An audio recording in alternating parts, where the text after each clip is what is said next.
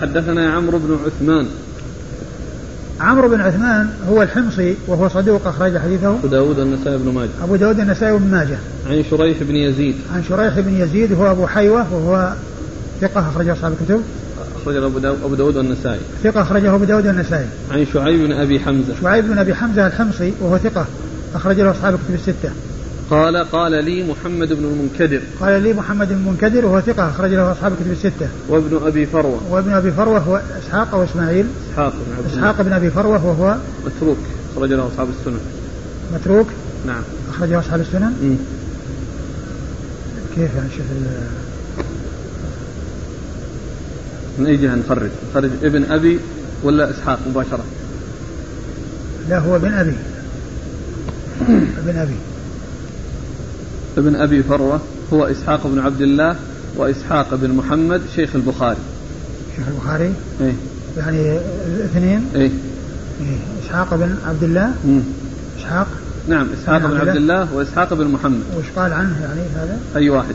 هذا اللي هو ابن أبي فروة اللي هو إسحاق. إسحاق بن الأول إيه؟ إيه. الذي هو متقدم. الذي هو المتقدم. وش قال عن يعني من خرج له؟ الأربعة أصحاب السنة الأربعة.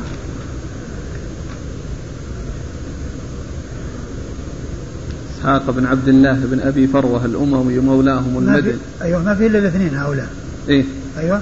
هنا في هذه النسخة أبو داود والترمذي وابن ماجه. أيوه. ما فيه النسائي. قال عنه متروك أخرج له هذه الثلاثة. متروك أخرج له أبو, داود والنسائي. والترمذي أبو داود والترمذي أبو وابن داود ماجه. والترمذي وابن ماجه نعم. إن لم أكن واهم في النسخة اللي عندي أن أخرج له النسائي في السنن الكبرى. نعم هو نسخة عاد المرشد اللي حقق أيوة. عاد المرشد طيب أقرأ أقرأ. آه. طيب وغيرهما من فقهاء أهل المدينة. نعم. قال حدثنا موسى بن إسماعيل. قال أخبرنا حماد عن قتادة وثابت وحميد عن أنس بن مالك رضي الله عنه أن رجلا جاء إلى الصلاة وقد حفزه النفس. فقال الله أكبر الحمد لله حمدا كثيرا طيبا مباركا فيه. فلما قضى رسول الله صلى الله عليه وآله وسلم صلاته قال أيكم المتكلم بالكلمات فإنه لم يقل بأسا. فقال الرجل أنا يا رسول الله جئت وقد حفزني النفس فقلتها. فقال لقد رأيت اثني عشر ملكا يبتدرونها أيهم يرفعها؟ وزاد حميد فيه إذا جاء أحدكم فليمشي. نحو, نحو ما كان يمشي فليصلي ما أدركه وليقضي ما سبقه. ثم ورد أبو داود حديث أنس بن مالك رضي الله عنه أن النبي صلى الله عليه وسلم كان يصلي بأصحابه فجاء رجل وقد حفزه النفس يعني ثار نفسه وظهر يعني صوت يعني آه، نفسه بسبب إسراعه فيعني دعا بهذا الدعاء. قال اللهم ربنا لك الحمد. اللهم آه، قال الحمد لله حمدا كثيرا طيب مباركا فيه. الحمد لله حمدا كثيرا طيبا مباركا فيه. فقط. نعم. الحمد لله حمدا كثيرا طيبا مباركا فيه. يعني إنه قاله عند دخوله في الصلاة. عندما كبر قال هذا الكلام. فالنبي صلى الله عليه وسلم بعدما سلم قال آه أيكم؟ نعم. أيوة. أيكم المتكلم بالكلمات؟ أيكم المتكلم بالكلمات. فإنه لم يقل لا خيرا. فإنه لم يقل بأسا. فإنه لم يقل باسا. يعني معناه أن هذا السؤال لا يعني ليس فيه يعني آه، شيء يخشى عليه يخشى على ذلك الرجل أو أنه يعني آه، آه، فيه ذم أو فيه عيب وإنما ولم يقل باسا. ولكن أراد أن يبين يعني عظيم شأن هذه الكلمات يعني بعدما يعرف الذي قالها. فقال أنا يا رسول الله فقال إنني رأيت اثني عشر ملكا يبتدرونها كل يريد أن أيهم يرفعها؟ أيهم يرفعها يعني يرفعها إلى الله عز وجل. أيوة. وزاد حميد فيه إذا جاء أحدكم فليمشي نحو ما كان يمشي. فليصلي ما أدركه وليقضي ما سبقه. وزاد حميد وهو أحد الرواة الثلاثة عن أنس أنه يمشي مثل ما كان يمشي يعني لا يسرع حتى يح- يحفزه النفس ويطلع يثور نفسه بسبب الإسراع وإنما يمشي كالمشي الذي كان يعتاده وليمشي فليمشي ما كان مثل ما كان يمشي ول وليصلي ما أدرك. نعم فليصلي ما أدركه وليصلي, فليصلي ما أدركه وليقضي ما سبقه. وليقضي ما سبقه. يعني الذي أدركه يصليه مع الإمام والذي الذي سبق به فإنه يأتي به بعد فراغ الإمام من الصلاة. فهذا نوع من أنواع الاستفتاح. نعم. قال حدثنا موسى بن إسماعيل. موسى بن إسماعيل التبوذكي ثقة أخرجه أصحاب الكتب الستة. عن حماد. بن سلمة ثقة أخرجه البخاري تعليقا ومسلم وأصحاب السنن عن قتادة. عن قتادة بن دعامة السدوسي البصري. ثقة. أخرج له أصحاب الكتب الستة. وثابت. وثابت بن أسلم البناني البصري. ثقة. أخرج له أصحاب الكتب الستة. وحميد بن أبي حميد الطويل. ثقة. أخرج له أصحاب الكتب الستة. عن أنس بن مالك رضي الله عنه خادم رسول الله صلى الله عليه وسلم وأحد السبع المعروفين بكثرة الحديث عن النبي صلى الله عليه وسلم. قال حدثنا عمرو بن مرزوق قال أخبرنا شعبة عن عمرو بن مرة عن عاصم العنزي عن ابن جبير بن مطعم عن أبيه رضي الله عنه أنه رأى رسول الله صلى الله عليه وآله وسلم يصلي صلاة. قال عمرو لا أدري أي صلاة هي. فقال الله أكبر كبيرا الله أكبر كبيرا الله أكبر كبيرا والحمد لله كثيرا والحمد لله كثيرا والحمد لله كثيرا. وسبحان الله بكرة وأصيلا. ثلاثا أعوذ بالله من الشيطان من نفخه ونفثه وهمزه. قال نفثه الشعر ونفخه الكبر وهمزه الموتة. ثم رد أبو داود رحمه الله حديث آه، جبير بن مطعم. حديث جبير بن مطعم النوفلي رضي الله عنه أن النبي صلى الله عليه وسلم صلى صلاة. نعم. لا يدري أي صلاة قال هي. عمرو لا أدري أي صلاة. قال عمرو لا أدري أي صلاة يعني من الصلوات. أيوة. فقال الله أكبر كبيرا ثلاثا. فقال الله أكبر كبيرا ثلاثا وسبحان الله والحمد لله والحمد لله كثيرا. ثلاثا وسبحان, وسبحان الله بكرة وأصيلا, بكرة وأصيلا ثلاثا. نعم. أيوة. ثم أعوذ بالله من الشيطان. ثم أعوذ بالله من الشيطان الرجيم. أعوذ بالله من الشيطان. من بالله من الشيطان من همزه. من نفخه ونفثه ونفسه. من من نفخه. أيوة. ونفثه وهمزه. وهمزه. وفسر النفخ بإيش؟ قال نفثه الشعر. نفثه الشعر. ونفخه الكبر. ونفخه الكبر. وهمزه الموتة. وهمزه الموتة يعني الجنون. أيوة. قال حدثنا عمرو بن مرزوق. عمرو بن مرزوق آآ آآ ثقة له أوهام أخرج له. ثقة له أوهام أخرج له. البخاري وأبو داود. البخاري وأبو داود. عن؟ عن شعبة. عن شعبة بن الحجاج الواسطي ثقة أخرجه أصحاب أصحاب الكتب الستة. عن عمرو بن مرة. عن عمرو بن مرة وهو ثقة أخرجه أصحاب الكتب الستة. عن عاصم العنزي. عن عاصم العنزي وهو عاصم بن عمير العنزي وهو مقبول. أخرج حديثه أبو داود وابن ماجه. أبو داود وابن ماجه. عن ابن جبير بن مطعم. عن ابن جبير بن مطعم وهو نافع. ابن جبير بن مطعم وهو ثقة أخرج له أصحاب الكتب. أصحاب الكتب الستة أيوه. عن أبيه. عن أبيه جبير بن مطعم رضي الله عنه وحديثه أخرجه أصحاب الكتب الستة. والحديث في إسناده يعني هذا الرجل الذي هو عاصم العنزي وهو مقبول. نعم. قال حدثنا مسدد قال حدثنا يحيى عن مسعر عن عمرو بن مرة عن رجل عن نافع بن جبير عن أبيه رضي الله عنه أنه قال سمعت النبي صلى الله عليه وسلم يقول في التطوع وذكر نحوه. ثم ورد الحديث من طريق أخرى وفيه ذكر هذا الدعاء وأنه كان يقوله في التطوع ويعني والإسناد قال حدثنا مسدد. مسدد بن مسرهد ثقة أخرجه البخاري وأبو داود والترمذي والنسائي.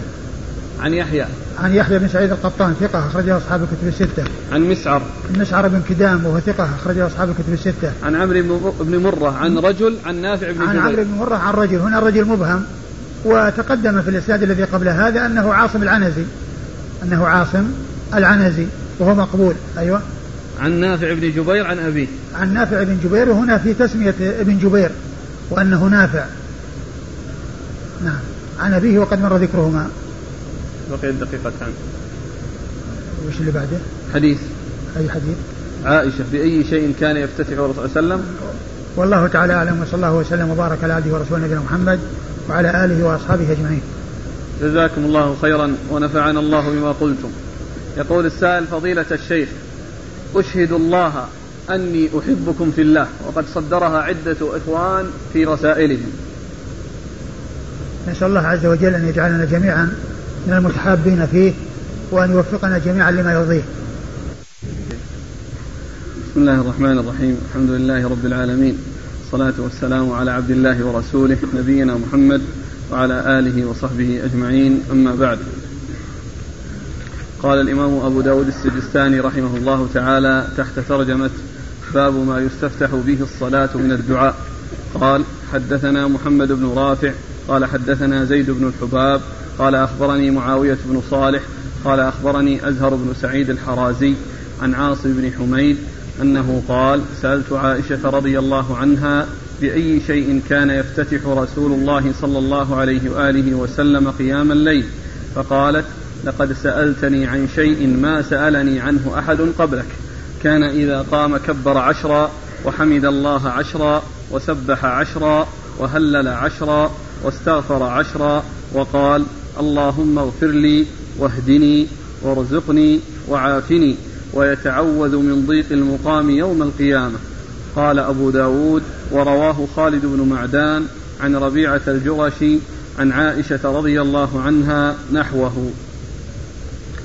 بسم الله الرحمن الرحيم الحمد لله رب العالمين وصلى الله وسلم وبارك على عبده ورسوله نبينا محمد وعلى آله وأصحابه أجمعين. أما بعد فهذا من جملة أدعية الاستفتاح التي أوردها أبو داود رحمه الله تحت باب باب ما تستفتح به الصلاة من الدعاء وقد مر جملة من الأحاديث فيها ذكر آه، أنواع من أنواع من الاستفتاح استفتاح الرسول صلى الله, صلى الله عليه وسلم صلاته وهذا منها حديث عائشة رضي الله عنها وقد, وقد سألها عاصم بن حميد بأي شيء كان رسول الله صلى الله عليه وسلم يستفتح قيامه في الليل فقال لقد سألتني عن شيء ما سألني أحد أحد عنه أحد عنه غيرك آه، ثم بينت له آه، ما كان يستفتح به رسول الله صلى الله عليه وسلم وقولها هذا له فيه تشجيع وثناء على مثل هذا السؤال وأنه ينبغي الحرص على معرفة المسائل والأحكام الشرعية وكذلك ما كان يفعله الرسول صلى الله عليه وسلم في الأمور التي يغيبون عنها ولا يطلع عليها إلا أزواجه صلى الله عليه وسلم كهذا السؤال الذي سأل عنه عاصم بن حميد وهو استفتاح قيام الليل بأي شيء يكون. فكان هذا من عائشة رضي الله عنها وأرضاها آآ آآ آآ تشجيع وتأييد يعني لهذا السائل على مثل هذا السؤال. وحث له على أن يعنى بمسائل العلم وأيضا فيه تنبيه على حصول الغفلة من بعض الناس من كونه لم يحصل منهم السؤال عن مثل هذا الذي لا يطلع عليه إلا أزواج رسول الله صلى الله عليه وسلم في بيته. ثم إنها بينت أنه كان يستفتح قيام الليل بأن يكبر عشرا ويسبح عشرا ويهلل عشرا ويحمد عشرا ويستغفر عشرا.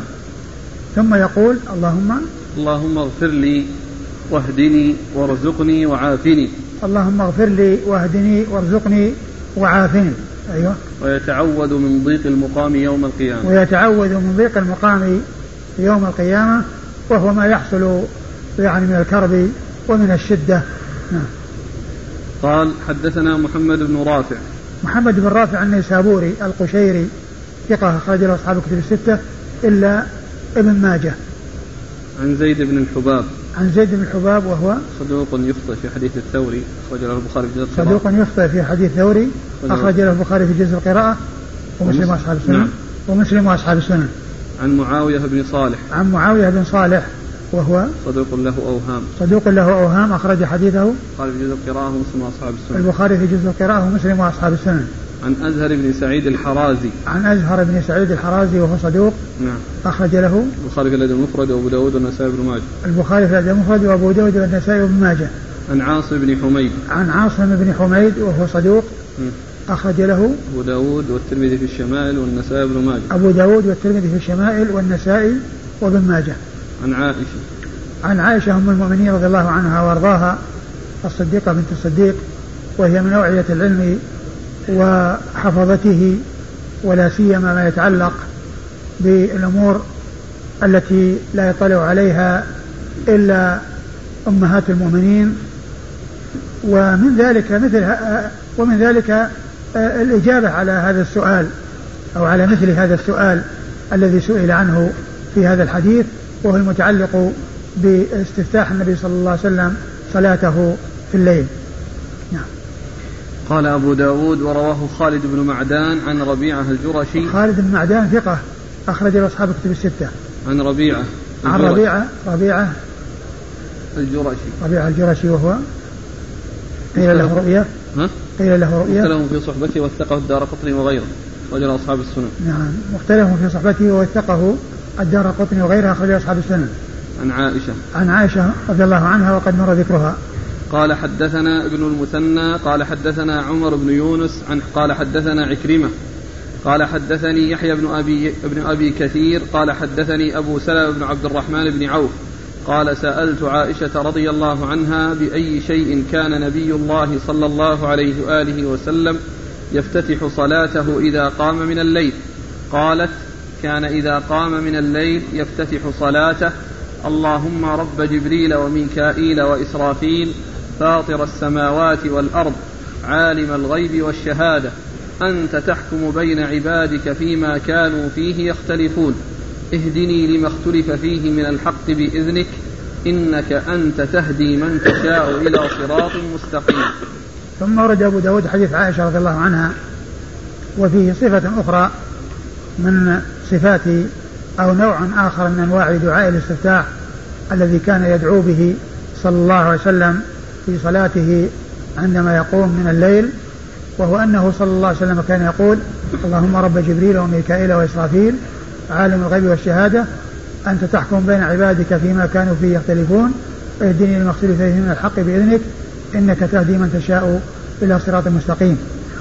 وهذا آآ آه، آآ آه، توسل إلى الله عز وجل بربوبيته لجبريل وميكائيل وإسرافيل وهم من أشراف الملائكة وقيل إنه ذكر هؤلاء الثلاثة وتوسل إلى الله عز وجل بربوبيته لهم لأن آه، لأن جبريل موكل بالوحي الذي به حياة القلوب وإسرافيل وميكائيل موكل بالقطر الذي به حياة الأبدان وإسرافيل موكل بالنفخ في الصور الذي فيه الحياة بعد الموت والبعث بعد الموت. ثم بعد ذكر آه، ربوبيته لجبريل وميكائيل وإسرافيل آه، أثنى على الله عز وجل بما هو أهله فقال عالم الغيب والشهادة. فاطر السماوات والأرض. فاطر السماوات والأرض. يعني فاطرهما وموجدهما وكذلك عالم الغيب والشهادة يعني يعلم ما غاب ما غاب وما خفي ما كان شهادة علانية وما كان سرا وخفيا يعلم خائنة الأعين وما تخفي الصدور يعلم السر وأخفى. أنت تحكم بين عبادك؟ أنت تحكم بين نعم. عبادك؟ فيما كانوا فيه يختلفون. أنت تحكم أنت تحكم بين عبادك فيما كانوا فيه يختلفون. يعني أنت المرجع في الحكم لا حكم إلا حكمك و آه آه والله عز وجل والله عز وجل يقول وما اختلفتم فيه من شيء فحكمه إلى الله. ويقول عز وجل فإن تنازعتم في شيء فردوه إلى الله والرسول إن كنتم تؤمنون بالله واليوم الآخر ذلك خير وأحسن تأويلا. ثم بعد ذلك وصل إلى الغاية وهي السؤال لأن هذا كله تمهيد وكله توطئة وكله تقديم بين يدي السؤال وهو قوله اهدني لما اختلف اهدني لما اختلف فيه من الحق بإذنك إنك تهدي من تشاء إلى صراط مستقيم. فإنه يعني كلما قبل هذا الدعاء وهذا الطلب من الله عز وجل كله تمهيد وثناء على الله عز وجل و وذلك بين يدي هذا الدعاء الذي هو الهداية لما اختلف فيه من الحق بأن يوفق للصواب ويوفق للحق في الذي اختلف فيه. نعم. قال حدثنا ابن المثنى. ابن المثنى هو محمد المثنى أبو موسى العنزي الملقب الزمن ثقة أخرج له أصحاب الكتب الستة بل هو شيخ لأصحاب الكتب الستة. عن عمر بن يونس. عن عمر بن يونس وهو ثقة أخرج له أصحاب الكتب. وهو ثقة أخرجه أصحاب الكتب الستة. عن عكرمة. عن عكرمة بن خالد وهو عكرمة بن عمار عكرمة بن عمار وهو صدوق يغلط وفي روايته عن يحيى بن أبي كثير اضطراب. صدوق يغلط وفي روايته عن يحيى بن أبي كثير اضطراب. أخرج له البخاري تعليقا البخاري تعليقا ومسلم وأصحاب السنن عن يحيى بن أبي كثير. عن يحيى بن أبي كثير اليمامي وهو ثقة اخرج له أصحاب الكتب الستة. عن أبي سلمة بن عن أبي سلمة بن عبد الرحمن بن عوف المدني ثقة فقيه أحد فقهاء المدينة السبعة في عصر التابعين وحديثه أخرجه أصحاب الكتب الستة. وهو أحد الفقهاء آه، السبعة على أحد الأقوال الثلاثة في السابع منهم. قال حدثنا محمد بن رافع قال حدثنا أبو نوح فراد قال حدثنا عكرمة بإسناده بلا إخبار ومعناه قال كان إذا قام بالليل كبر ويقول. ثم أورد طريقا أخرى يعني لهذا الحديث المتقدم وليس فيه ذكر المتن وإنما هو بالمعنى. قال قال حدثنا عكرمة بإسناده بلا إخبار. لا, لا في الأول. قال حدثنا محمد بن رافع. محمد بن رافع مر ذكره. عن أبي نوح قراد. عن أبي نوح قراد وهو عبد الرحمن بن غزوان وهو ثقة له أفراد أخرجه ثقة له أفراد أخرجه البخاري. وأبو داود الترمذي والنسائي. البخاري وأبو داود الترمذي والنسائي. عن عكرمة. عن عكرمة وهو بن عمار الذي مر ذكره. قال بإسناده بلا إخبار. قال بإسناده بلا إخبار يعني أنه ما قال أخبرني. نعم. ومعناه بإسناده بلا إخبار ومعناه بمعنى الحديث المتقدم. قال كان إذا قام بالليل كبر ويقول. كان إذا كبر في الليل قام قام في الليل كبر ويقول أي الكلام المتقدم ولكنه بالمعنى.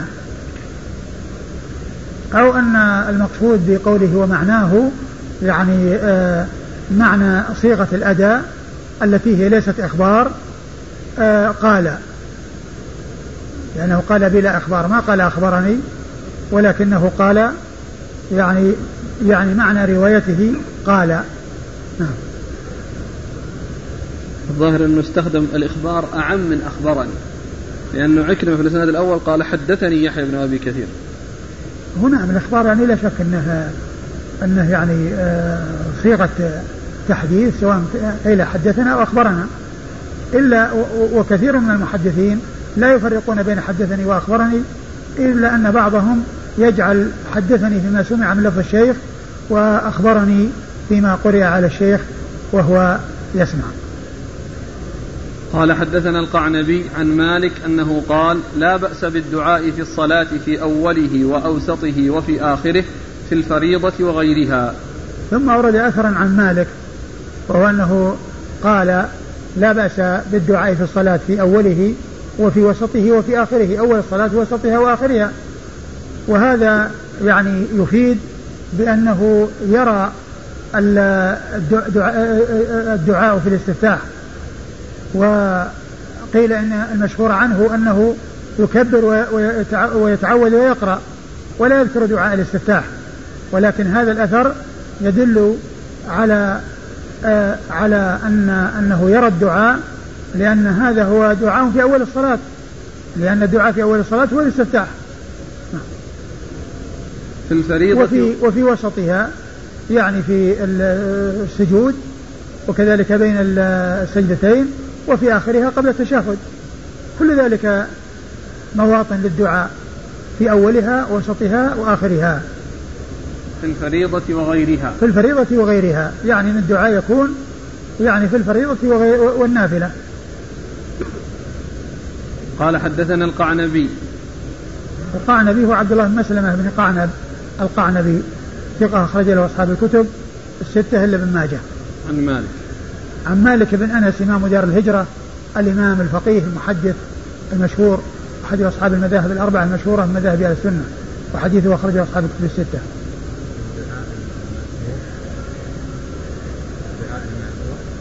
أي. نعم لا بأس بالدعاء. يعني آه، في أول الصلاة وفي وسطها وآخرها. بما ورد نعم. بما ورد يعني في أول الصلاة. وأما بالنسبة للسجود فالإنسان يسأل ما يريد. وكذلك يعني في آخر الصلاة يسأل ما يريد.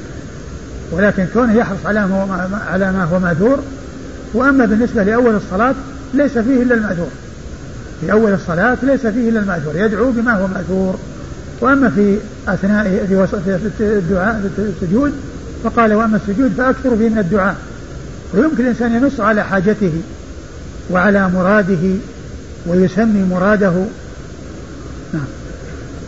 قال حدثنا القعنبي عن مالك عن نعيم بن عبد الله المجمر عن علي بن يحيى الزرقي عن أبيه عن رفاعة بن رافع الزرقي رضي الله عنه أنه قال كنا يوما نصلي وراء رسول الله صلى الله عليه وآله وسلم فلما رفع رسول الله صلى الله عليه وآله وسلم رأسه من الركوع قال سمع الله لمن حمده.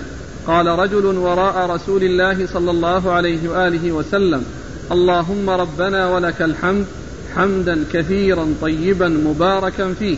فلما انصرف رسول الله صلى الله عليه وآله وسلم قال من المتكلم بها آنفا؟ فقال الرجل أنا يا رسول الله.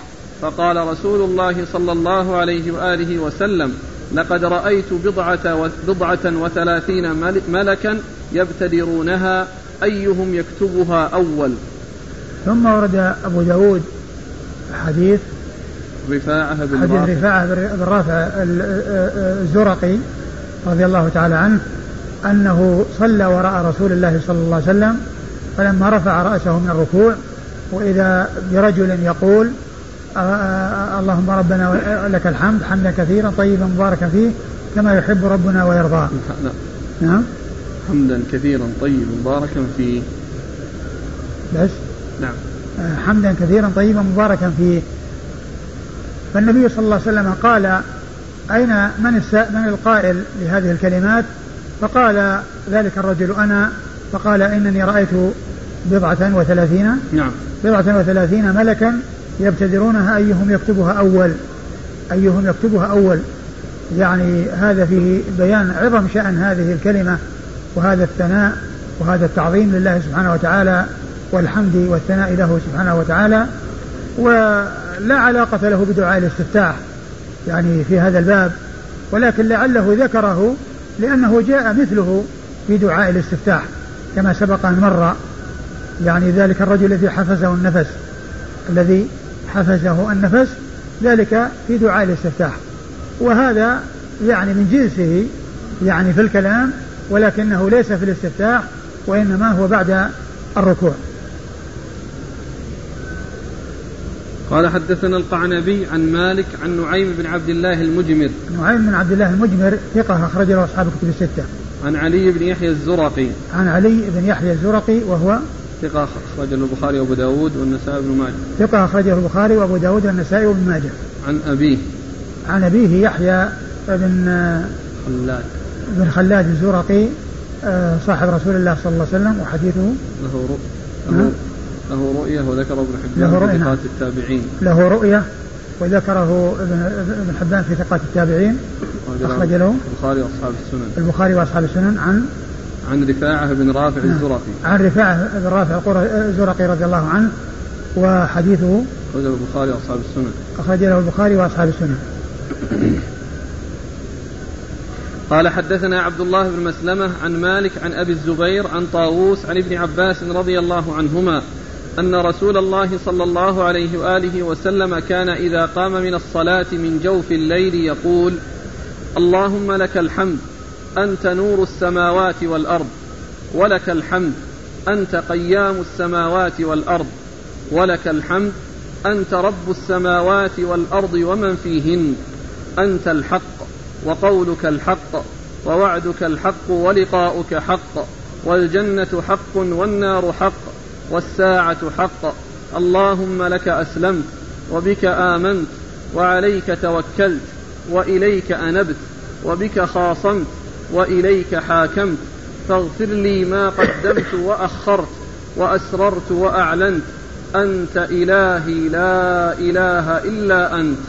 ثم ورد أبو داود رحمه الله حديث ابن عباس رضي الله تعالى عنهما وهو يتعلق باستفتاحه الصلاة في الليل وهو نوع آخر من أنواع الاستفتاح لصلاة الليل. وهو مثل ما تقدم في الحديث السابق يعني ذكر ثناء على الله عز وجل آه، في نهايته طلب المغفرة من الله سبحانه وتعالى فيثني على الله عز وجل بما هو أهله ويذكر عدة أشياء فيها ثناء على الله عز وجل ثم بعد ذلك يسأل حاجته وهي أن يغفر الله له ذنوبه. قال اللهم كان إذا قام إلى الصلاة من جوف الليل يقول اللهم لك الحمد أنت نور السماوات والأرض. اللهم لك الحمد أنت نور السماوات والأرض. يعني يحمد الله عز وجل ويثني عليه ويقول إنه نور السماوات والأرض.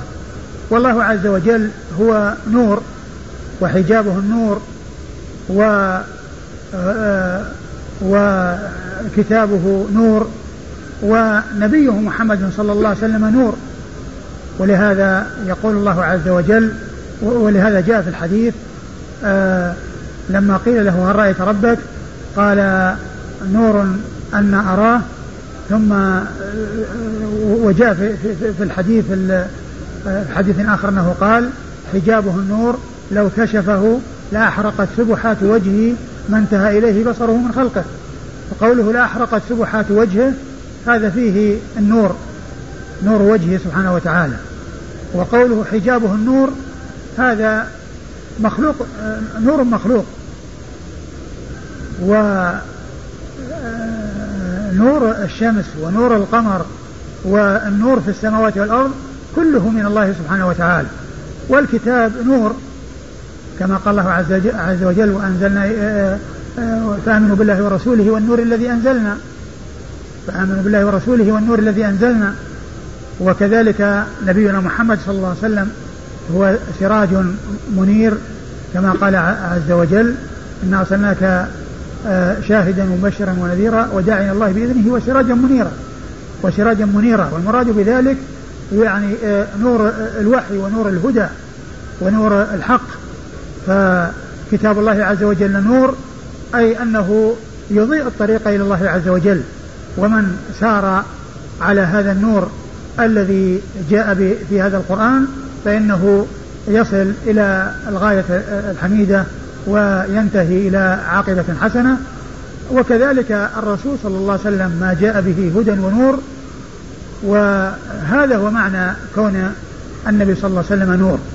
وليس معنى ذلك كما يقوله بعض الخرافيين وبعض المبتدعة أنه لا ظل له لأنه نور فلا ظل له لأنه لو كان الأمر كذلك لم يكن هناك حاجة إلى أن يستظل يعني في ظلال وكذلك أيضا يعني قول عائشة والبيوت يومئذ لها ليس فيها مصابيح يعني كانت ظلام وكذلك المرأة التي دفنت في الليل وهي تقوم المسجد ولم يعلم بذلك رسول الله صلى الله عليه وسلم قالوا إن إنها كانت ليلة ظلمة وكرهنا أن نوقظك.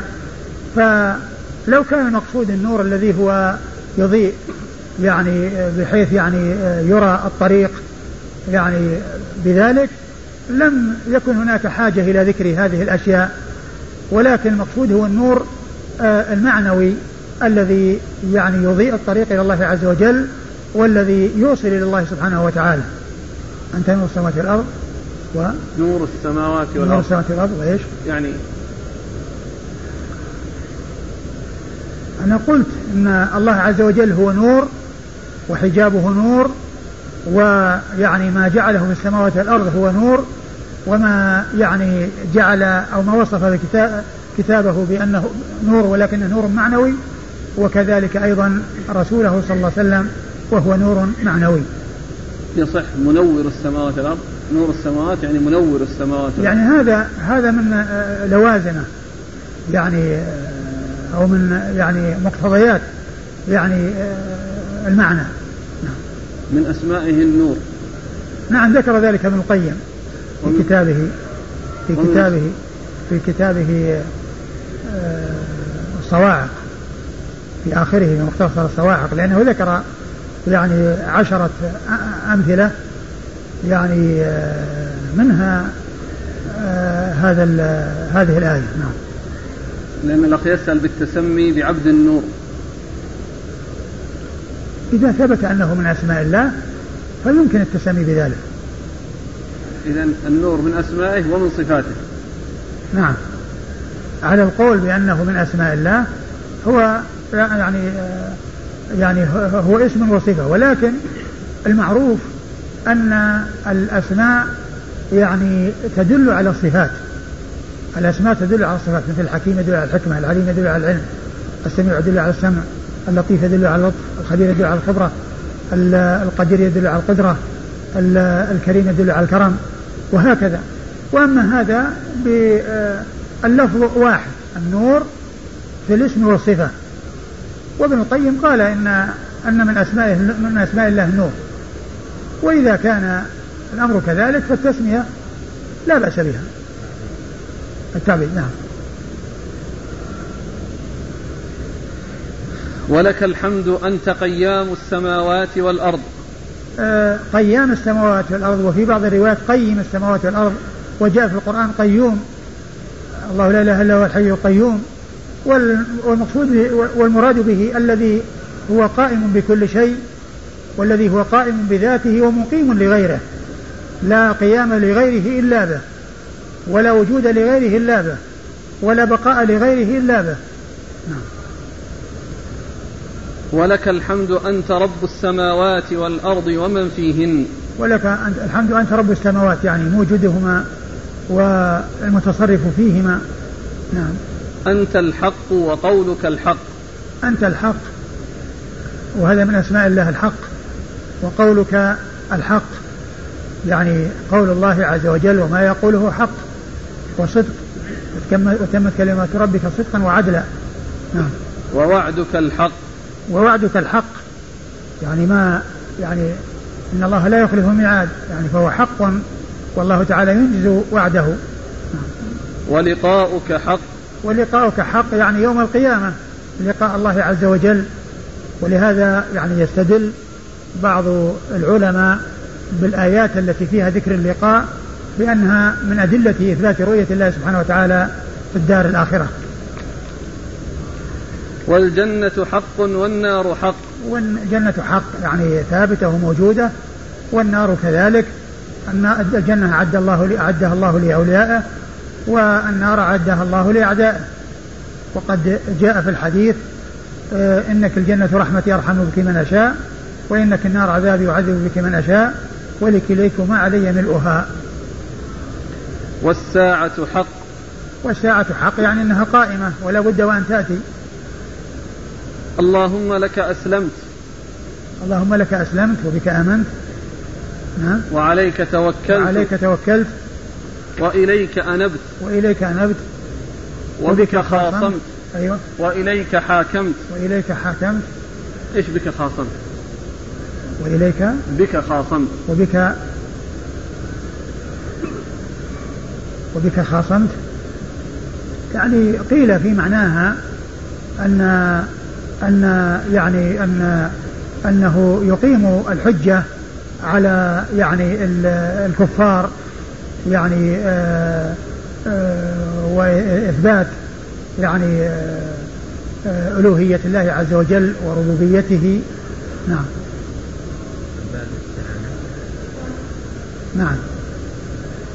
أخاصم بك مستعينا نعم. بك. نعم. يحصل من جدال ونقاش في التوحيد وفي إثبات المعاد وفي كل ذلك نعم. يكون كل ذلك.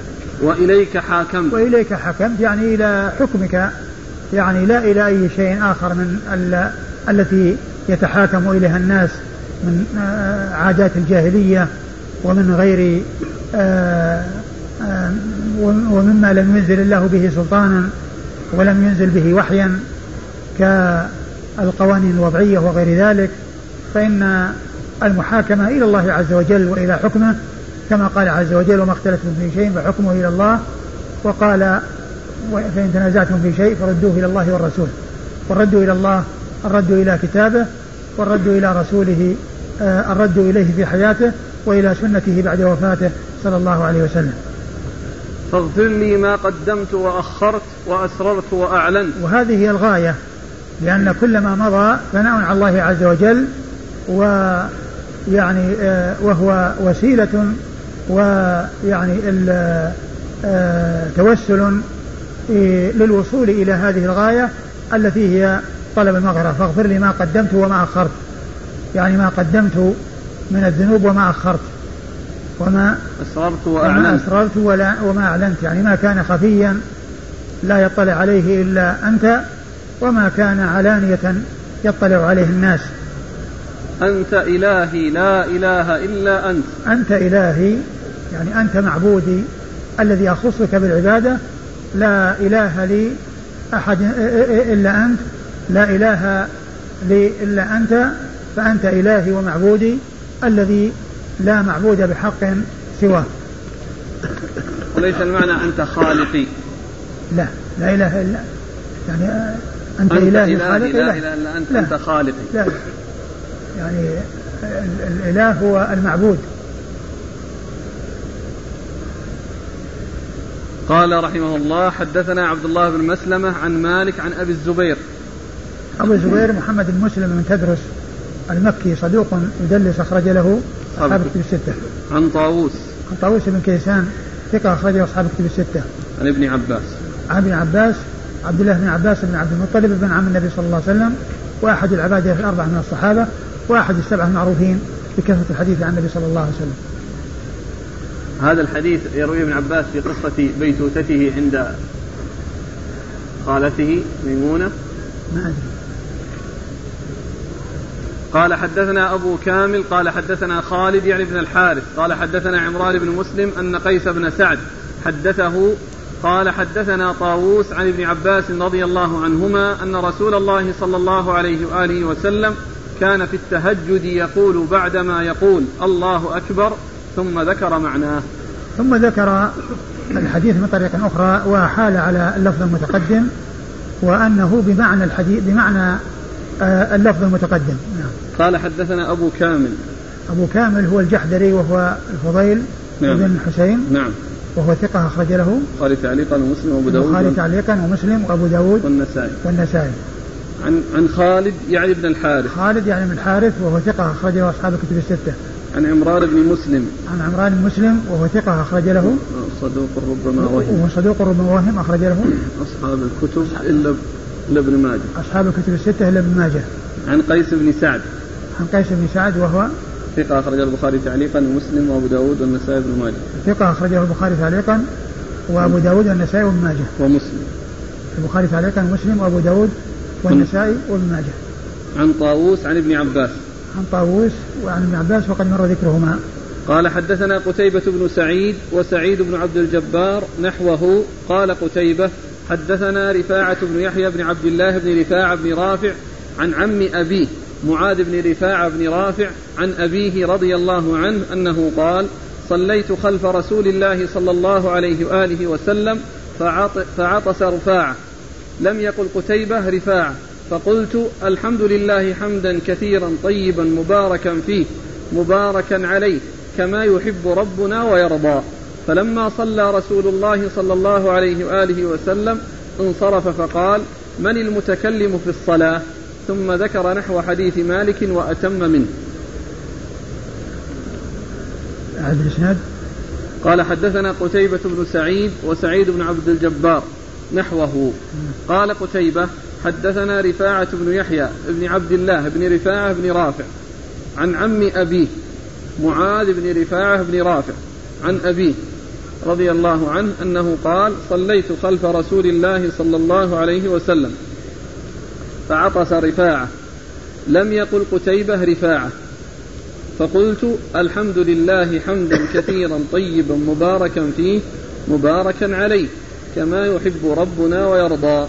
وهذا لا علاقة له بالاستفتاح وهو مثل الحديث المتقدم في قصة الرجل الذي يعني آه، قال بعد الركوع اللهم رب آه، الحمد لله آه، ربنا ولك الحمد حمدا كثيرا طيبا مباركا فيه.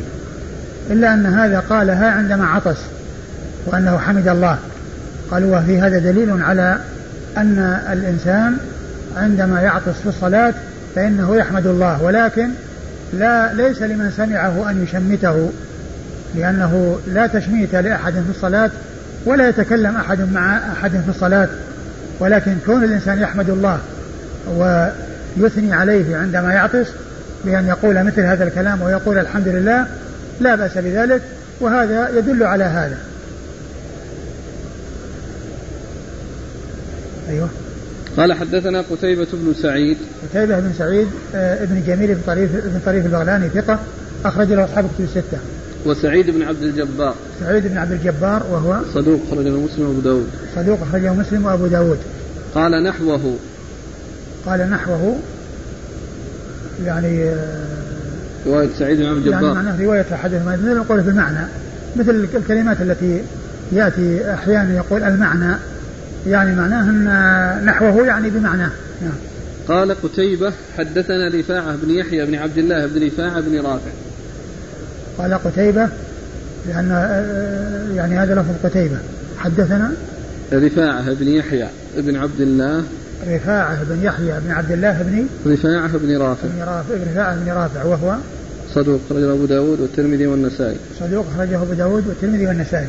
عن عم أبيه معاذ بن رفاعة بن رافع. عن عم أبيه معاذ بن رفاعة بن رافع وهو صدوق خرجه البخاري وأبو داود والترمذي والنسائي. خرجه البخاري وأبو داود والترمذي والنسائي. عن أبيه. عن أبيه وهو رفاعة بن رافع. قد مر وقد مر ذكره. قال ثم ذكر نحو حديث نحو حديث مالك وأتم منه. ثم ذكر نحو حديث مالك وأتم منه. اللي قبل هذا عن مالك. إيه. ها؟ اللي فيه بعدما رفع رأسه من الركوع. نعم. إيه مالك يروي نعم. ثم ذكر نحو حديث مالك وأتم منه يعني فيما يتعلق بدعاء الاستفتاح. لكن آه، يعني هذه الجملة أو الذي آه، سبق أن آه، مرت هي لا, لا علاقة لها بالاستفتاح. نعم. إني رأيت بضعة وثلاثين ملكا يبتدرونها. نعم. يبتدرونها أيهم يكتبها أول. يعني يعني يبادرون أو يعني يتنافسون إلى كتابتها أو في كتابتها لعظم شأنها.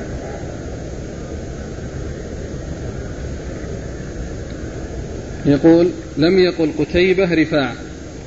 لم يقل قتيبة رفاعة يعني الذي قال رفاعة هو سعيد بن عبد الجبار نعم.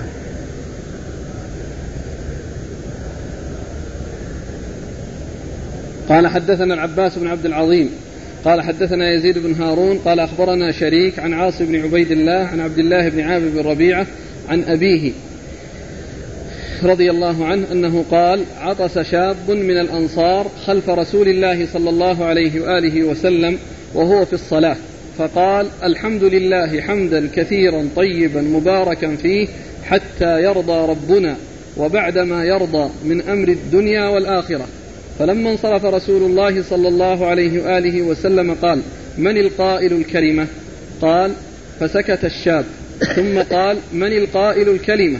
فإنه لم يقل بأسا. فقال يا رسول الله أنا قلتها لم أرد بها إلا خيرا.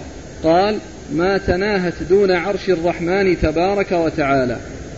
ثم أورد أبو داود حديث حديث من؟ آه، عامر بن ربيعة. عامر بن ربيعة. رضي الله عنه أن شابا من الأنصار آه، عطس فقال الحمد لله حمدا كثيرا طيبا مباركا فيه. حتى يرضى ربنا حتى يرضى ربنا وبعدما يرضى من وبعد أمر. وبعدما يرضى من أمر الدنيا والآخرة. يعني هو مثل الذي قبله إلا أن فيه هذه الزيادات إلا أن هذا الحديث في إسناده من هو ضعيف وهو عاصم بن عبيد الله. نعم قال حدثنا العباس بن عبد العظيم عباس بن عبد بن عبد العظيم العنبري ثقة أخرجه البخاري تعليقا ومسلم وأصحاب السنن. عن يزيد بن هارون. عن يزيد بن هارون الواسطي ثقة أخرجه أصحاب الكتب الستة. عن شريك.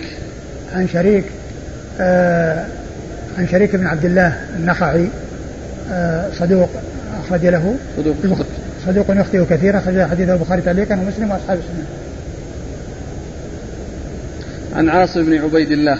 عن عاصم بن عبيد الله بن ابن حفص بن عاصم بن عمر بن حفص بن عاصم. عن عن عبيد عاصم بن عبيد الله بن عمر بن حفص. بن عاصم بن عمر. وهو ضعيف. أخرج له البخاري في خلق أفعال العباد وأصحاب السنن. البخاري في خلق أفعال العباد وأصحاب السنن. عن عبد الله بن عامر بن ربيعة. عن عبد الله بن عامر بن ربيعة وهو ولد على عهد النبي صلى الله عليه وسلم ووثقه العجلي. ولد على عهد النبي صلى الله عليه وسلم ووثقه العجلي أخرج له أصحاب الكتب. أصحاب الكتب الستة. عن أبيه. عن أبيه آه عامر بن ربيعة. عامر بن ربيعة وأخرج له أصحاب الكتب. أخرج له أصحاب الكتب الستة. حمدا كثيرا طيبا مباركا فيه حتى يرضى ربنا وبعد ما يرضى من أمر الدنيا والآخرة. يعني ما أدري إيش معنى من أمر الدنيا والآخرة وين يتعلق به حمدا كثيرا طيبا مبارك كما حتى حتى يرضى ربنا وبعد ما يرضى من أمر الدنيا والآخرة يعني في في خفاء أحمد أحمده يعني على على أمر الدنيا أو أمور الدنيا يعني والآخرة هذه هذه بيانية دي. إيش هي؟ يعني ما أقول من بيانية لكن إيش ال إيش ال وإيش تتعلق به؟ على يعني ما يرضى من أمر الدنيا والآخرة. يعني ما يرضى من أمر الدنيا والآخرة. يعني أقول فيه فيه خفاء قال ما تناهت دون عرش الرحمن. يعني ما حيل بينها أو ما قصرت. يعني وإنما وصلت إلى العرش. ويعني ما تناهت يعني ما قصرت أو ما أو ما منعت أو ما حيل بينها. يعني دون أن تنتهي إلى العرش. بل انتهت إليه. ما تناهت دون العرش؟ ما تناهت دون عرش الرحمن يعني تبارك وتعالى. يعني ما وقفت دون العرش وإنما وصلت إليه. في الذي قبله بارك الله فيك آه، حمدا كثيرا طيب مباركا فيه مباركا عليه كما يحب ربنا ويرضى. نعم قيل يعني ان هذا تأكيد يعني عليه وفيه أنه تأكيد. مباركا في الحمد. حمدا مباركا فيه وعليه. يعني في الحمد وعلى الحمد. نعم. قال رحمه الله تعالى باب من رأى الاستفتاح بسبحانك اللهم وبحمدك. قال حدثنا عبد السلام المطهر. قال حدثنا جعفر عن علي بن علي الرفاعي عن أبي المتوكل الناجي عن أبي سعيد الخدري رضي الله عنه أنه قال كان رسول الله صلى الله عليه وآله وسلم إذا قام من الليل كبر ثم يقول سبحانك اللهم وبحمدك وتبارك اسمك وتعالى جدك ولا إله غيرك. ثم يقول لا إله إلا الله ثلاثا ثم يقول الله أكبر كبيرا ثلاثا أعوذ بالله السميع العليم من الشيطان الرجيم من همزه ونفخه ونفسه. ثم يقرأ. قال أبو داود وهذا الحديث يقولون هو عن علي بن علي عن الحسن مرسلا. الوهم من جعفر. ثم أورد أبو داود هذه الترجمة باب من رأى الاستفتاح بسبحانك اللهم وبحمدك. ويعني هذا نوع من أنواع الاستفتاح التي جاءت عن رسول الله صلى الله عليه وسلم والتي جاءت عن الخلفاء الراشدين أبي بكر وعمر وعثمان رضي الله تعالى عنهم. وأورد أبو داود رحمه الله حديث أبي سعيد الخدري رضي الله عنه أن النبي صلى الله عليه وسلم كان إذا كبر في الصلاة قال سبحانك اللهم وبحمدك وتبارك اسمك وتعالى جدك ولا إله غيرك. ثم يعني آآ آه، آآ آه، قال لا إله إلا لا إله إلا الله ثلاثا. الله أكبر كبيرا. الله أكبر كبيرا ثلاثا. ثم قال أعوذ بالله السميع العليم من الشيطان الرجيم من همزه ونفثه من همزه ونفثه ونفثه. يعني معناه ثم قرأ يعني هذه استعاذة أو هذه صيغة للاستعاذة. يعني بين يدي آه، قراءة الفاتحة في الصلاة. وقالوا سبحانك اللهم وبحمدك يعني تنزيه لله عز وجل وتعظيم له لأن التسبيح هو تنزيه والحمد هو ثناء. ف وكذلك ثم بعد ذلك قال وتبارك اسمك. يعني آه، تبارك يعني آه، لا تأتي إلا مضافة إلا إلى الله سبحانه وتعالى لا يطلق على غيره هذا اللفظ فلا يقال لمخلوق تبارك ولا يقال تعالى وإن هذا ولا يقال سبحان فلان لأن هذه الألفاظ الثلاثة كلها من خصائص الله ولا تقال إلا لله سبحانه وتعالى. وتعالى جدك يعني الجد هو العظمة. ومنه قول الله عز وجل وأنه تعالى جد ربنا فيما حكاه الله عن الجن وأنه تعالى جد ربنا. فالجد هنا العظمة ويأتي الجد بمعنى العظمة كما هنا وكما في الآية ويأتي بمعنى الجد والاجتهاد بمعنى الحظ والنصيب ومنه قول الشاعر الجد بالجد والحرمان بالكسل يعني الحظ والنصيب إنما يكون بالجد والاجتهاد. والحرمان الذي هو مقابل الحظ ومقابل الجد يكون بالكسل. ويكون أيضا يأتي بمعنى أبو أبو الأب وأبو الأم الذي هو الأب الثاني وقال له جد. هذه الألفاظ يعني هذا لفظ الجد ياتي يراد به العظمة ويأتي يراد به الجد الذي هو الأب الثاني سواء من جهة الأب أو الأم ويأتي بمعنى الحظ والنصيب ومنه الحديث ولا ينفع ذا الجد منك الجد. يعني لا ينفع صاحب الحظ حظه عندك وإنما ينفعه العمل الصالح. أيوة. تبارك اسمك يعني كثرت بركته وخيره. نعم. قال حدثنا عبد السلام المطهر عبد السلام بن مطهر وهو؟ صدوق رجل البخاري وأبو داود. صدوق أخرجه البخاري وأبو داود. عن جعفر. عن جعفر وهو بن سليمان وهو صدوق أخرجه البخاري في الأدب المفرد ومسلم وأصحاب السنن صدوق أخرجه البخاري في الأدب المفرد ومسلم وأصحاب السنن عن علي بن علي الرفاعي. عن علي بن علي الرفاعي هو لا بأس به وهو بمعنى صدوق أخرج له البخاري في الأدب المفرد وأصحاب السنن البخاري في الأدب المفرد وأصحاب السنن عن أبي المتوكل الناجي. عن أبي المتوكل الناجي وهو علي بن داود علي بن داود ثقة أخرجه أصحاب الكتب الستة. عن أبي سعيد الخدري. عن أبي سعيد الخدري سعد بن مالك بن سنان الخدري رضي الله عنه وهو أحد السبعة المعروفين بكثرة الحديث عن النبي صلى الله عليه وسلم. يحتاج شرح من همزه ونفثه ونفثه؟ هذا سبق أن مر يعني الشعر والكبر والجنون. قال أبو داود وهذا الحديث يقولون هو عن علي بن علي عن الحسن مرسلا الوهم من جعفر. يعني يعني هذا كلام يعني حول هذا الحديث ولكن الحديث يعني ثابت.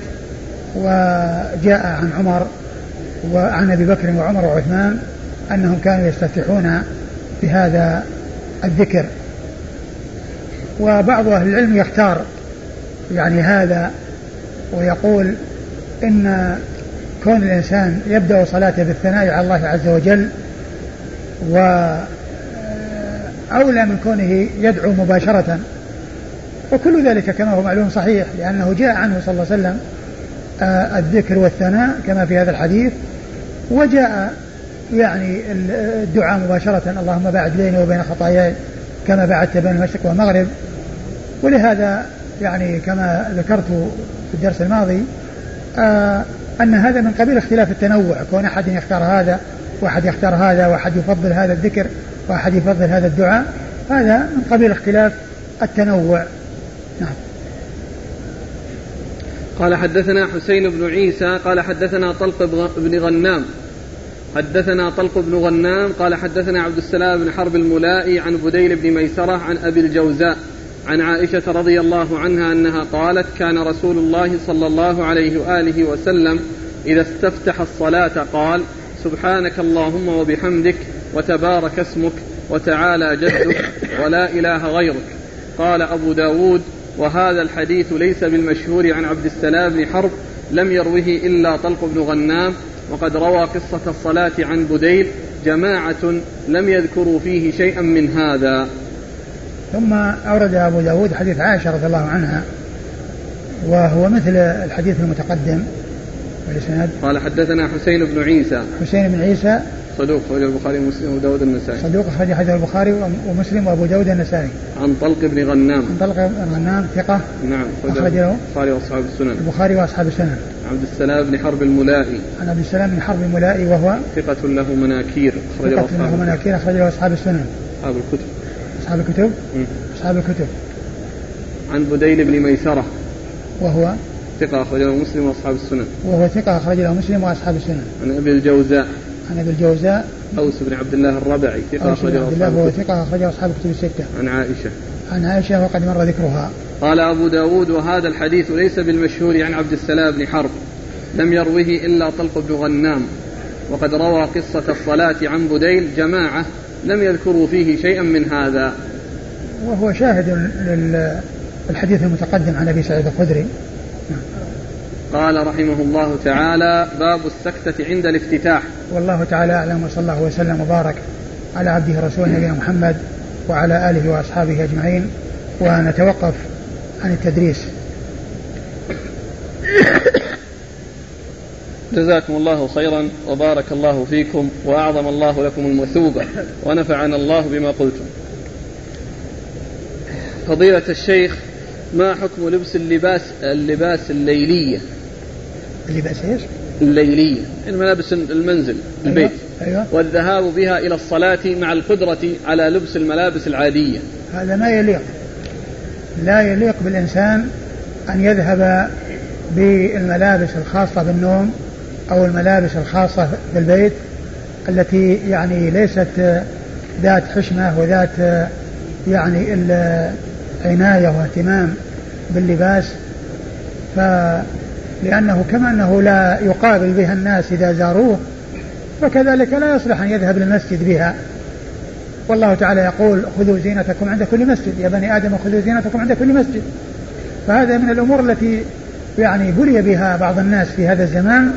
يأتي إلى المسجد ويعني بهيئة غير حسنة ولا يستطيع أن يقابل بها الناس لو زاروه في بيته. إذا زاروه في بيته يلبس لباس آخر. يعني يناسب يناسب المقام. في أثناء التشهد هل ينظر إلى السبابة؟ إي نعم ينظر إلى السبابة.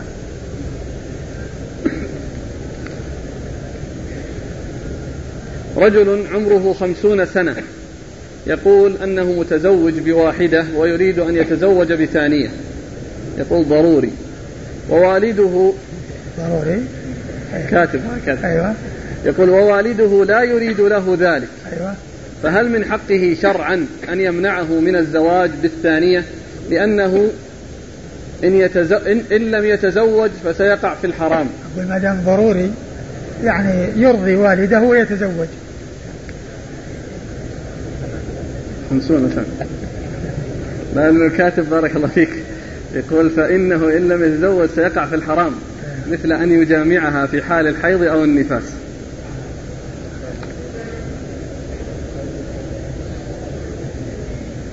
هذا يقول بارك الله فيك.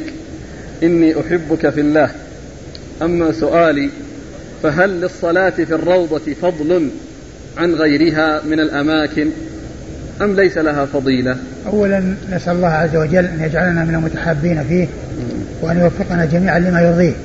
وأما الروضة فسبق أن ذكرت مرارا أن الصفوف الأمامية أولى منها بالصلاة في ذلك وذلك في صلاة الفريضة. وأما النافلة فإن الصلاة في الروضة يعني لا شك أن لها ميزة لكون لها لكون لها ميزة في المسجد تتميز عن غيره بهذا الوصف. فلا شك لها ميزة بالنسبة للنافلة لكن الإنسان لا يذهب إليها ولا يزاحم ويؤذي أحدا من الناس في سبيل الوصول إليها أو في سبيل الصلاة من أجل الصلاة فيها لأن إيذاء الناس حرام والصلاة فيها مستحبة. كتقبيل الحجر الأسود فإنه مستحب وإذا الناس آه، في في الوصول إليه حرام لا يجوز. فهو لا يرتكب الأمر المحرم من أجل أن يصل إلى أمر مستحب.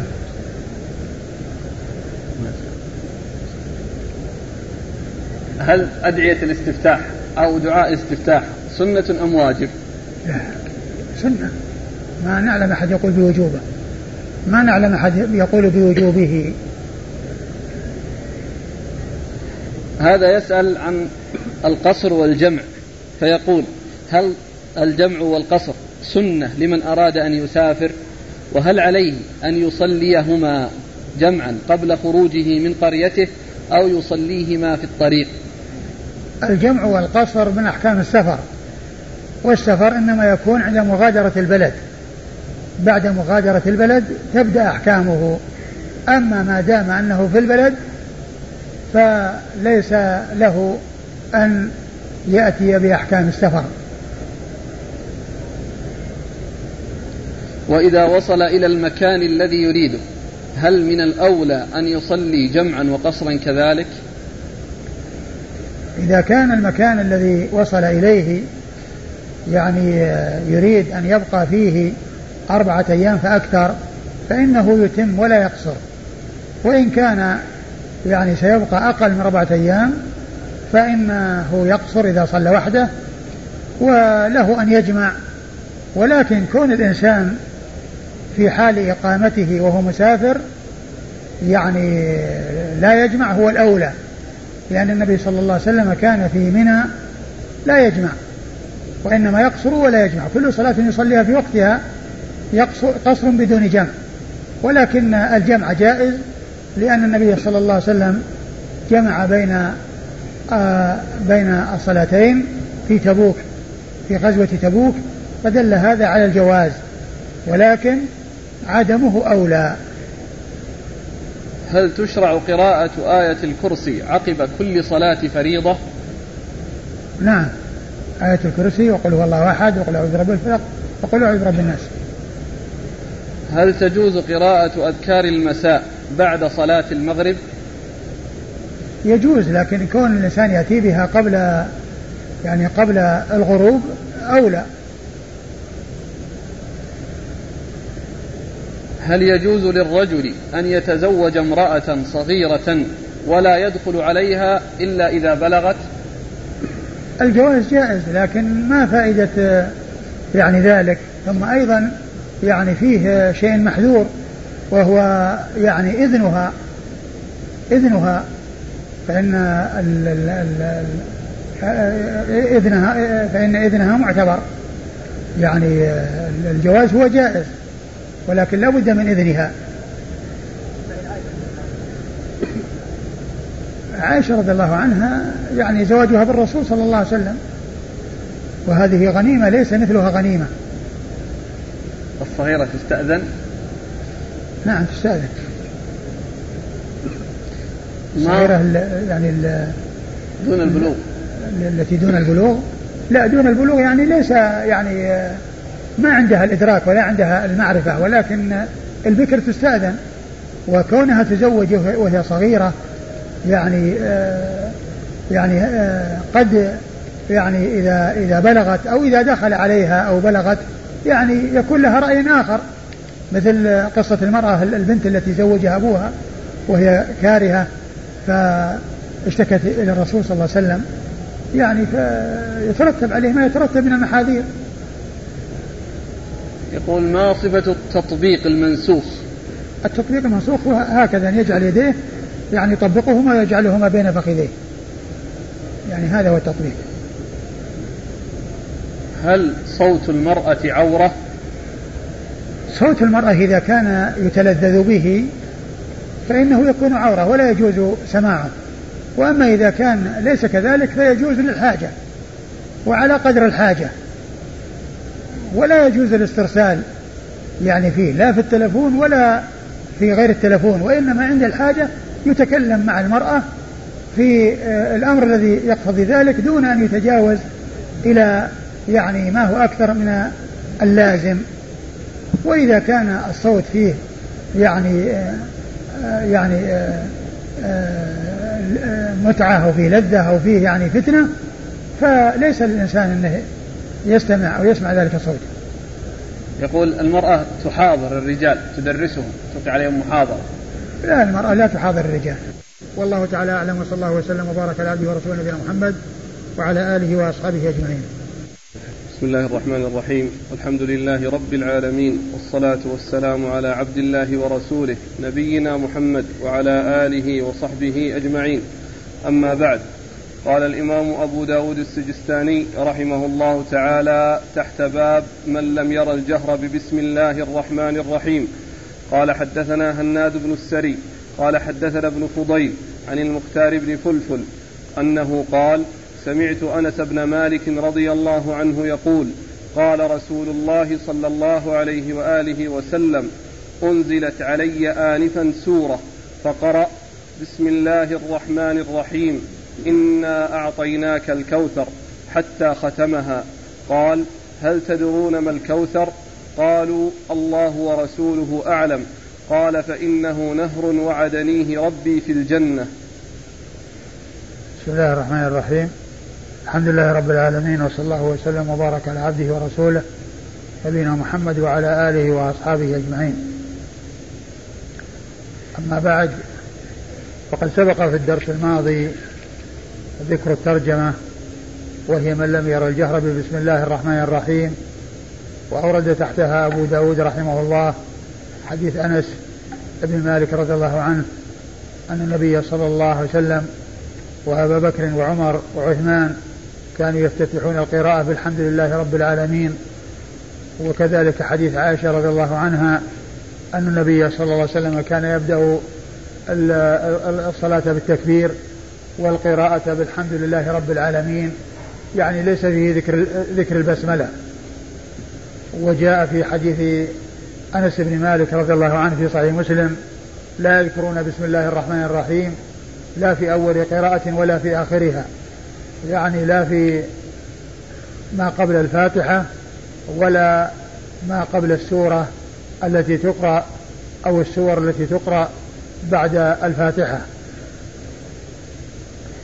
ثم أورد أبو داود رحمه الله حديث عائشة هذا الذي فيه أن النبي عليه الصلاة والسلام قال إنه أنزل إلي أنزل علي آنفا سورة فقرأ بسم الله الرحمن الرحيم إنا أعطيناك الكوثر.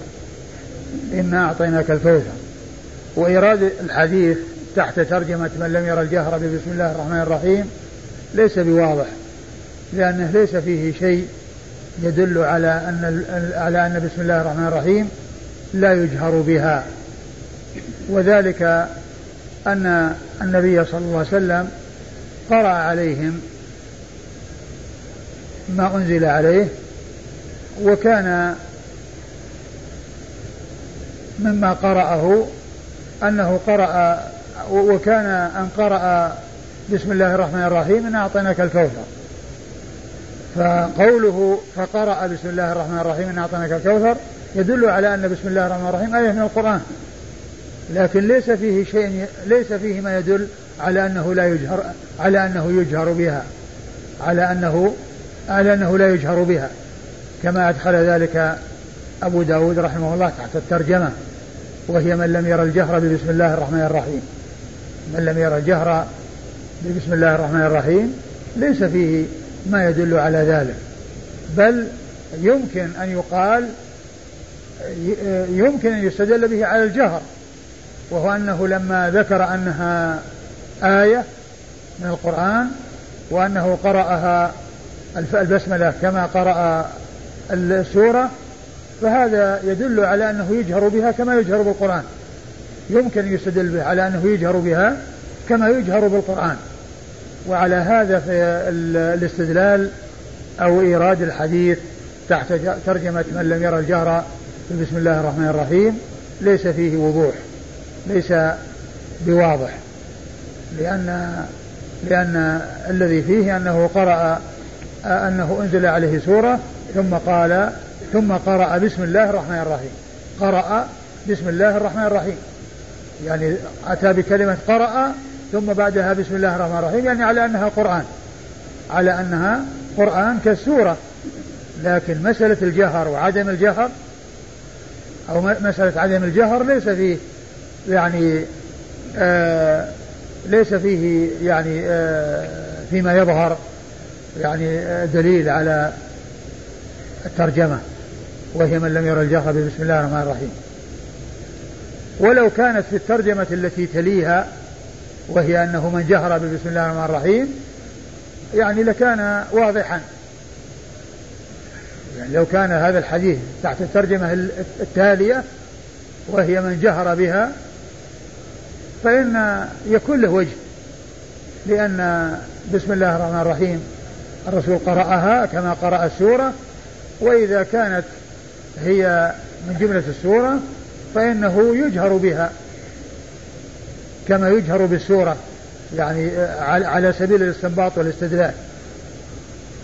آه ثم الحديث يدل على إثبات يعني آه هذا آه إثبات هذا الأمر المغيب الذي هو الكوثر وهو نهر وعده الله نبيه صلى الله عليه وسلم في الجنة. وأنزل الله تعالى فيه هذه السورة التي هي سورة الكوثر. فهذا النهر الإيمان به داخل تحت الإيمان باليوم الآخر وهو من الإيمان بالغيب. لأن هذه أمور مغيبة لا تعرف إلا عن طريق الوحي ولا يتكلم فيها إلا, إلا بالوحي. فما جاء به الوحي من أمور الغيب فإنه يصدق ويؤمن به سواء كان ذلك في الماضي أو في المستقبل أو في الأمور الموجودة الغائبة عنا التي لا نراها ولا نشاهدها. فالماضي مثل بدء الخلق وأخبار بدء الخلق وأخبار الأنبياء السابقين وأخبار الأمم السابقة كل هذا من الإيمان بالغيب. لأن هذه أمور مغيبة مضت ما عرفناها إلا عن طريق الوحي أو مستقبلة كالإيمان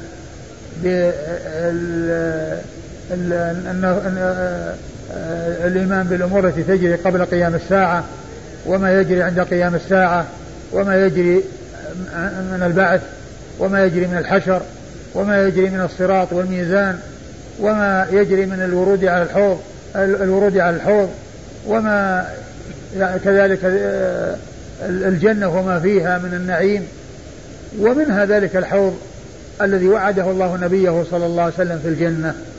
فكل ذلك داخل في الإيمان بالغيب. وكذلك الأمور المشاهدة الأمور الموجودة التي لا نشاهدها كالإيمان بالجن والإيمان بالملائكة لأن الملائكة موجودون والجن موجودون وهم يكونون حولنا. ولا نراهم ولكن لكونه جاء الوحي بذلك فهذه من الأمور المغيبة التي نؤمن بها ونصدق بها لأن ما أخبر الله به وأخبر به رسوله صلى الله عليه وسلم فإنه حق وصدق يجب الإيمان به ويجب التصديق. ثم أيضا في هذا بيان أن السنة أن السنة تبين القرآن وتفسره وتدل عليه. لأن قول الله عز وجل إنا أعطيناك الكوثر عرف معناه بهذا الحديث وبهذه السنة الثابتة عن رسول الله صلى الله عليه وسلم التي فيها بيان الكوثر وأنه نهر في الجنة.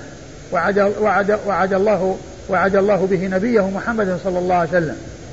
فالحديث يدل على أن السنة تبين القرآن وأنها تفسره لأن النبي صلى الله عليه وسلم فسر الكوثر الذي جاء بقول الله عز وجل أعطيناك الكوثر فسره وبين أنه نهر في الجنة وعد الله, وعد, وعد الله به نبيه محمدا صلى الله عليه وسلم. آه ثم قرأ آه آه بسم الله الرحمن الرحيم إنا أعطيناك الكوثر الآية. أيوة. حتى ختمها. قال حتى ختمها يعني ختم السورة. أيوة. قال هل تدرون ما الكوثر؟ قالوا الله ورسوله أعلم. ثم هذا السؤال والاستفهام من رسول الله صلى الله عليه وسلم وهو يعلم أنهم لا يدرون لأن هذا أمر مغيب ولكنه عندما يسأل هذا السؤال يجعلهم يعني يستعدون ويتهيئون ويكونون على استعداد. هذا الشيء الذي لا يعرفونه ولا يعلمونه إذا بين فإنهم يكونون على استعداد وعلى تهيؤ لتلقيه واستيعابه ومعرفته وعدم فوات شيء منه. فهذا من فائدة السؤال. هل تدرون ما الكوثر؟ لأنه كان بإمكانه صلى الله عليه وسلم أن يقول الكوثر نهر وعدني وعدنيه ربي. الكوثر نهر وعدنيه ربي في الجنة. لكن هذا من كمال بيانه. وكمال نصحه صلوات الله وسلامه وبركاته عليه. فهو أفصح الناس وأنصح الناس للناس عليه أفضل الصلاة وأتم التسليم. نعم. قال فإنه نه... قولهم الله ورسوله أعلم. آه قول الله ورسوله أعلم هذا يقال في حياته صلى الله عليه وسلم عندما يسأل هو ويجيبون. ويجيب ويجيبون لأنه يسأل ليعلمهم وليبين لهم. وأما بعد وفاته صلى الله عليه وسلم فلا يقال الله ورسوله أعلم. مثل لو قيل متى تقوم الساعة؟ ما يسأل الإنسان أحد يقول الله ورسوله أعلم. الرسول لا يعلم متى تقوم الساعة. الرسول لا يعلم متى تقوم الساعة. وإنما يقال الله أعلم. الإنسان عندما يسأل عن شيء يكل العلم إلى العالم وهو الله سبحانه وتعالى. الذي يعلم آه، الغيب في السماوات والأرض ويعلم السر في السماوات والأرض ويعلم كل شيء ولا يخفى عليه خافية في الأرض ولا في السماء. الحاصل أن أن قول الله ورسوله أعلم هذا يقال في حياته صلى الله عليه وسلم عندما يسأل ويجيبون. وأما بعد وفاته صلى الله عليه وسلم فعندما يسأل الإنسان يقول لا أدري أو يقول الله أعلم. يقول لا أدري أو يقول الله أعلم. نعم. قال فإنه نهر وعدنيه ربي في الجنة. نعم. جاءت أسئلة عن الحوض والنهر الكوثر. نعم الحوض هو في العرصات في الموقف يوم القيامة قبل أن يذهب الناس للصراط والميزان. قبل أن يذهب الناس للصراط والميزان. لأن الناس إذا خرجوا من قبورهم يكونون عطاشا. عطاشا. فيكون الحوض في عرصات القيامة فيتجه الناس إليه. يريدون أن يشربوا منه فيذاد عنه من يذاد ويشرب من يشرب. يذاد عنه من يذاد ويشرب من يشرب.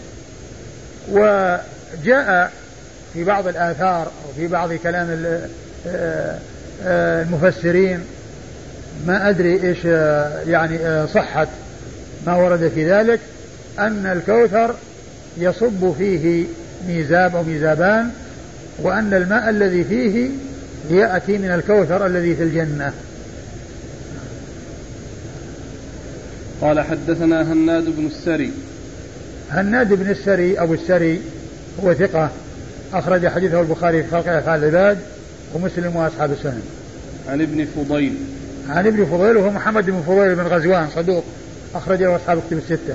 عن المختار بن فلفل. عن المختار بن فلفل وهو صدوق له أوهام أخرج له مسلم وأبو داود والترمذي والنسائي. مسلم وأبو داود والترمذي والنسائي. عن أنس بن مالك. عن أنس بن مالك رضي الله عنه صاحب رسول الله صلى الله عليه وسلم وأحد السبعة المعروفين بكثرة الحديث عن النبي صلى الله عليه وسلم. الإسناد إيش هو الإسناد؟ هناد هناد. ابن فضيل ابن فضيل المختار المختار أنس. أنس يعني رباعي. هذا الإسناد من الأسانيد العالية عند أبي داود أو من أعلى الأسانيد عند أبي داود لأن أبا داود أعلى ما عنده الرباعيات. ليس عنده ثلاثي واحد. بل أعلى ما يكون عنده رباعيات وهذا منها.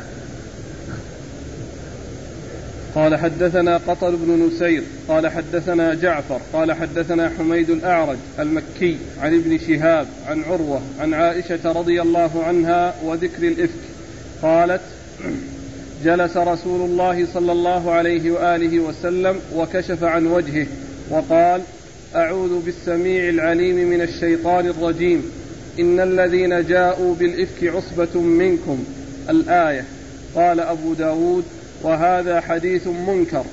قد روى هذا الحديث جماعة عن الزهري لم يذكروا هذا الكلام على هذا الشرح. لم يذكروا هذا الكلام على هذا الشرح. وأخاف أن يكون أمر أمر الاستعاذة من كلام حميد. ثم أورد أبو داود حديث عائشة رضي الله عنها في قصة الإفك وذكر حديث الإفك. وحديث الإفك حديث مشهور طويل وجاء في الصحيحين وفي غيرهما. وهو والإفك المقصود به الكذب والافتراء الذي آه، رميت به عائشة رضي الله تعالى عنها وأرضاها وهي بريئة. وقد كان النبي صلى الله عليه وسلم هجرها ويعني أذن لها بأن تذهب إلى أهلها وكان لا يعلم الحقيقة وكان يأتي إليها ويقول يا عائشة إن كنت ألممت بذنب فتوبي إلى الله عز وجل واستغفري.